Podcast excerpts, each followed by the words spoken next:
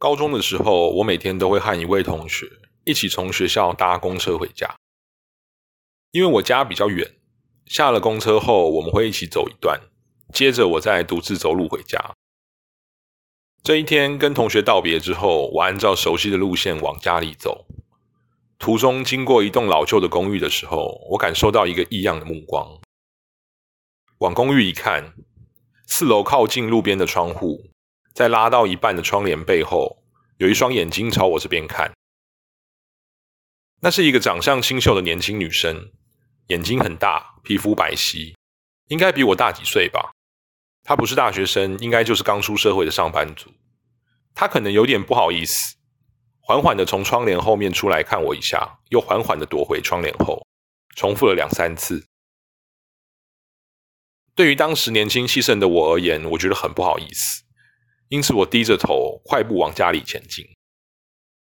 接下来的好几天，我每天下课回家的时候往四楼望去，都会看到那个女生在窗边默默地看着我，就好像她知道我什么时候回家一样。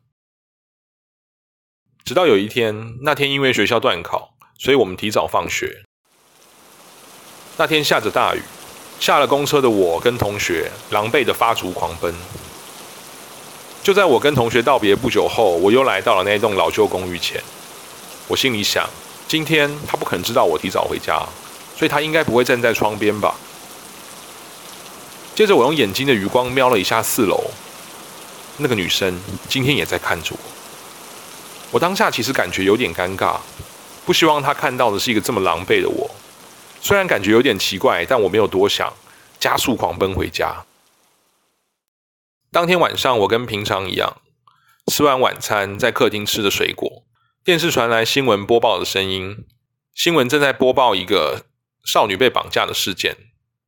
突然，我的脑中闪过那个女生的身影。那个女生该不会也被绑架吧？仔细想想，我好像从来没有看过那个女生笑。她总是带着哀怨，睁着大眼睛看着我。我当下冲出我家，往公寓狂奔。仔细想想，这一切都很奇怪。来到公寓前，我往四楼看去，那个女生果然还在那里。我立刻冲进公寓，三步并作两步地爬上四楼，来到女生所在的房间门前。我着急地按着电铃，卖力地拍打着门，但是屋内没有任何的动静。就在我准备放弃，抱着最后一丝的希望去转动门把的时候，门把居然被我转开了，门没锁。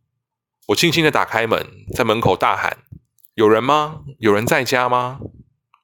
我喊了好几次，都没有人回应。当下我决定进屋寻找女孩的踪迹。